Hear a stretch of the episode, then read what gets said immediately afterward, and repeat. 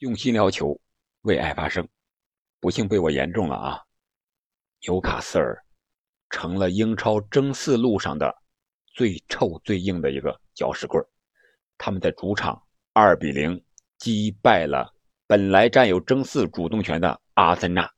这样的话，热刺的球迷该高兴了，他们可以躺平啦。那本期节目呢，我们就聊聊这场比赛。这里边还有一个点，就是换人，双方都是。使用了四个换人名额，这是为什么呢？我们随后进行详细的讲解。先说说这场比赛，这里是喜马拉雅出品的《憨憨聊球》，我是憨憨。我个人觉得这场比赛，阿森纳有点过高的估计了自己，反而是低估了纽卡斯尔取胜的决心。本场比赛，埃利豪的布阵非常的具有针对性，那就是誓死要将边路进行到底。我们可以看到。本场比赛，纽卡的边路突破，啊，左边的圣马克西曼，右边的是阿尔米隆，两个边路给阿森纳的两个边后卫造成了极大的威胁。而阿森纳呢，还想开场就抢开局，来一个高压逼抢的态势，但是没有过几分钟，他们的高压逼抢就被纽卡给冲击的是七零八落。我们可以看一组数据啊，前几分钟。或者说上半场吧，纽卡他就有四五次的越位，这个数字说明什么呢？说明他打身后打的特别的坚决。他们知道他们的中后卫本怀特，还有这个加布里埃尔都是有伤在身的。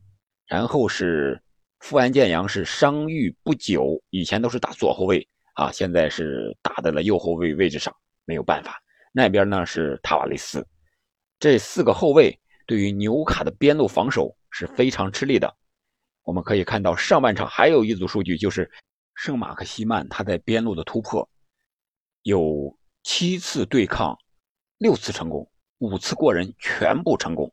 富安健洋被他搞得是非常的狼狈，包括回防的阿德高也是不得已采取犯规的战术才能拉住圣马克西曼。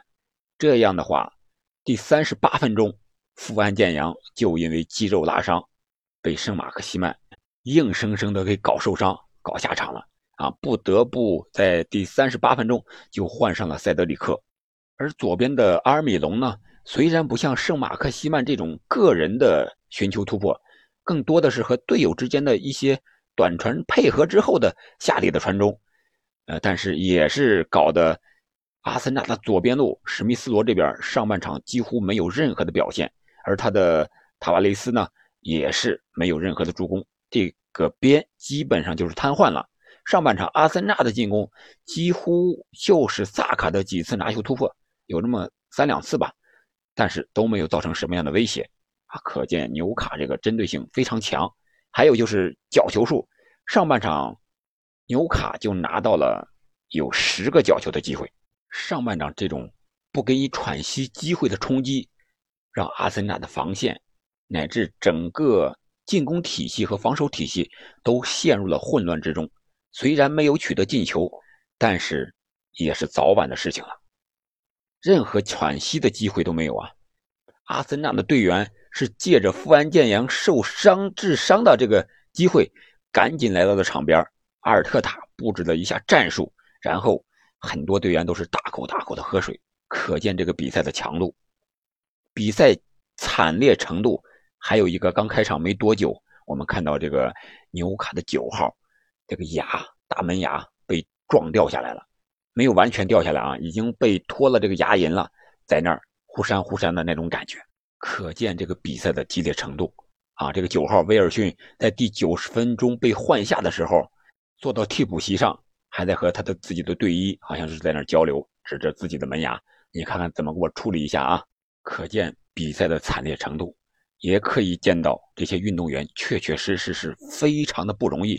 他们都是钢铁之躯一样，受伤了还在场上坚持比赛。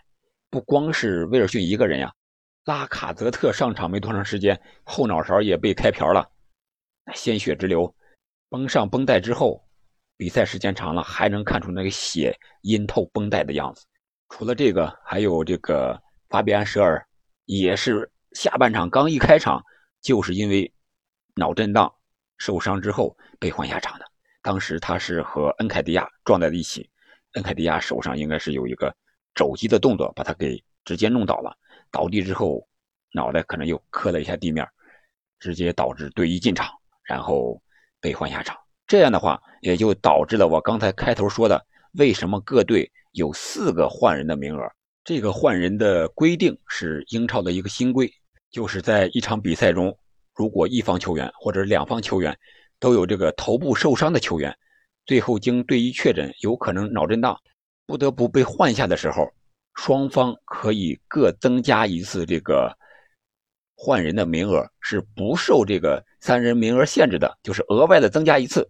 但是双方是均等对等的，你受伤了，你可以自己换人，但是对手也享有同等的机会。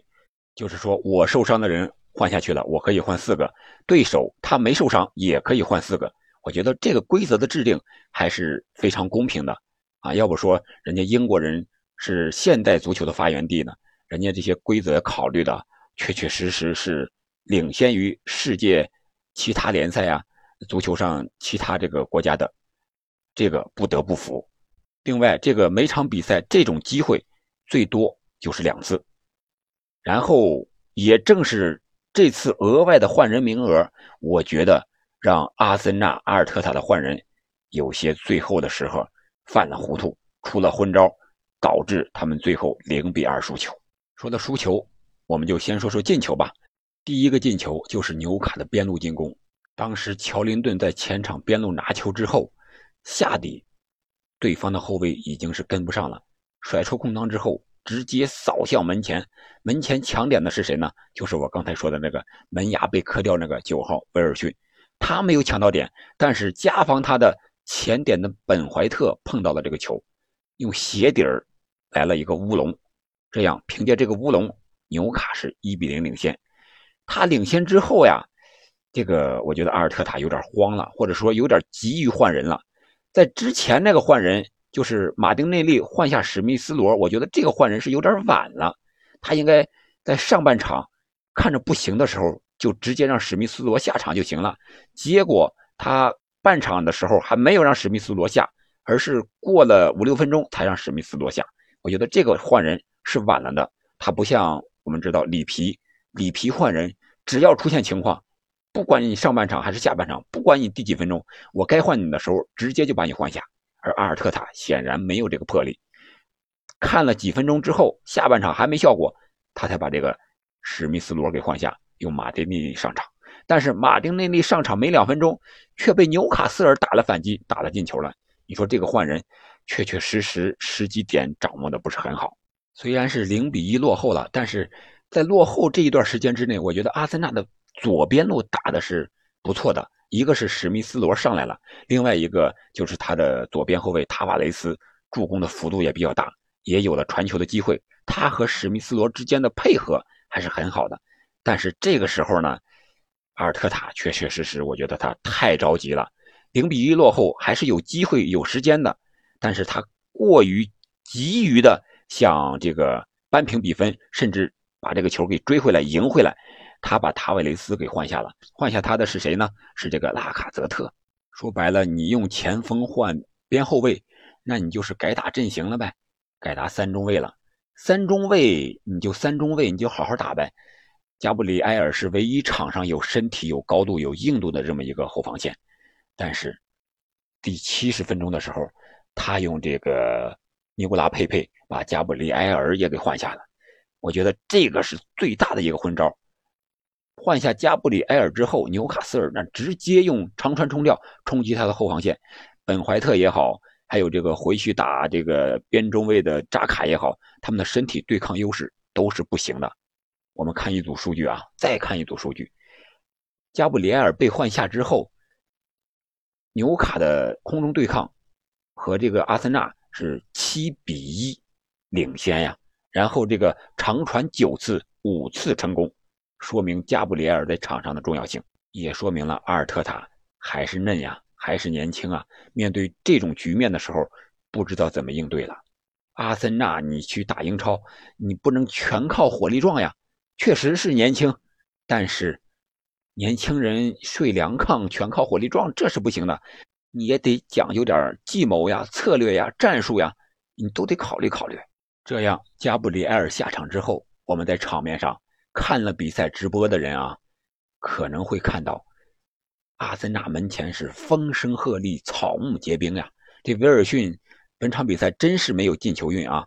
他在这之后还有一脚是在争顶下来之后，一个在中圈附近的一个吊射，打在外脚背上，稍微的偏出了门柱一点点，要不然他这个门牙付出的代价也就值了，至少能进一个球吧。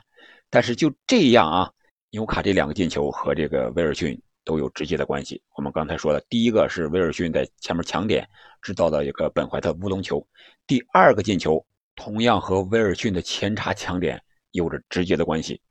但是这个球的最关键的，我觉得是这个，呃，肖恩·朗斯塔夫在二次进攻中一个转身的护球，然后传球，有着非常直接的关系。至少军功章里至少应该有他的一半啊，这个球当时是。纽卡斯尔狂轰乱炸之后，这个球来到了弧顶这个位置。呃，当时这个肖恩·朗斯塔夫拿球之后，看似准备回传，结果一个假传真扣，把这个身给转过来了。面对球门方向，一个轻轻的搓传，绕过了本来就非常羸弱的阿森纳的后防。这个时候，威尔逊高速插上，在拉姆塞尔扑球那一瞬间，他也感到了拉姆塞尔没有办法将球打了出来。打了出来之后没有打多远啊，后边的这个呃吉马良斯拍马赶到，一脚补射将球推进了球网，这样比分就变为了二比零。这个时候比赛已经没有多长时间了，第八十五分钟了啊，虽然再加上最后补时是六分钟，有十来分钟的时间，但是阿森纳呢都没有创造出什么有威胁的机会。我看了整场比赛，感觉阿森纳几乎是没有射正的。有也就这么一两脚，可以说这场比赛阿森纳是一场完败。赛后，这个主教练阿尔特塔接受采访的时候也说了这一点，感觉确确实实自己还年轻，没有经验，包括整支阿森纳球队需要为此付出代价。他们的实力还不足以竞争欧冠。这样的话，比赛还剩最后一轮的情况下，热刺是六十八分，而他们的净胜球是二十四个，而阿森纳呢？积分是六十六分，净胜球只有九个。理论上，热刺最后一轮只要打平诺维奇，那肯定就能够获得下赛季的欧冠了。我觉得以孔蒂的性格来说，热刺肯定最后一轮是求稳的。但是，我觉得还有一个点就是孙兴民能不能争金靴奖，很有可能。一个是对手诺维奇，本赛季失球是七十九个，失球最多的目前。孙兴民要想进球，应该是非常容易的，就看孔蒂怎么排兵布阵了。我觉得他们还是应该就是求稳吧，五四幺，首先保平，然后争胜，然后让孙兴民多进球。这是热刺本赛季争四和金靴都拿到的话，那对他们来说真是大丰收了。然后阿森纳这块儿最后一轮面对的是埃弗顿，我觉得他们已经没有任何的希望了。可以说这场比赛输掉，或者说再往前推一推，四月份以来九场比赛他们输了五场。如果他们早一点的话，水晶宫的、布莱顿的、南安普敦的，乃至后来热刺和这场纽卡的这一场比赛，如果他们拿下一场，也不至于到今天这个地步。我觉得水晶宫还有一场补赛是面对埃弗顿，现在水晶宫的主帅。维埃拉想给阿森纳争四帮个忙都帮不上了，没机会了。你自己不争气呀？我给你打掉埃弗顿，或者说我放水埃弗顿，让他们提前保级。最后一轮你赢了又能怎么样呢？人家热刺那边主动权在他那儿了，易主了呀。所以这个阿森纳的名宿呀，维埃拉可能最后时刻他也没有任何办法了。正常的打吧。本场比赛结束之后，阿森纳球迷。肯定会非常的伤心难过呀，但是没有办法，年轻就要为成长付出代价，这是必不可少的学费呀。不光是球员，还有教练也很年轻。我想这一刻，这个赛季对他们成长是巨大的。也许明年这个赛季他们还有机会，但是明年竞争会更激烈，难度会更大。而热刺的球迷呢，可以开开心心的等待下赛季的欧冠了。他们的前任队员特里皮尔现在在纽卡的本场比赛虽然没人出场，但是赛后他在他自己的社交媒体上也是祝贺了热刺球迷，啊，他希望热刺球迷今晚能够开心。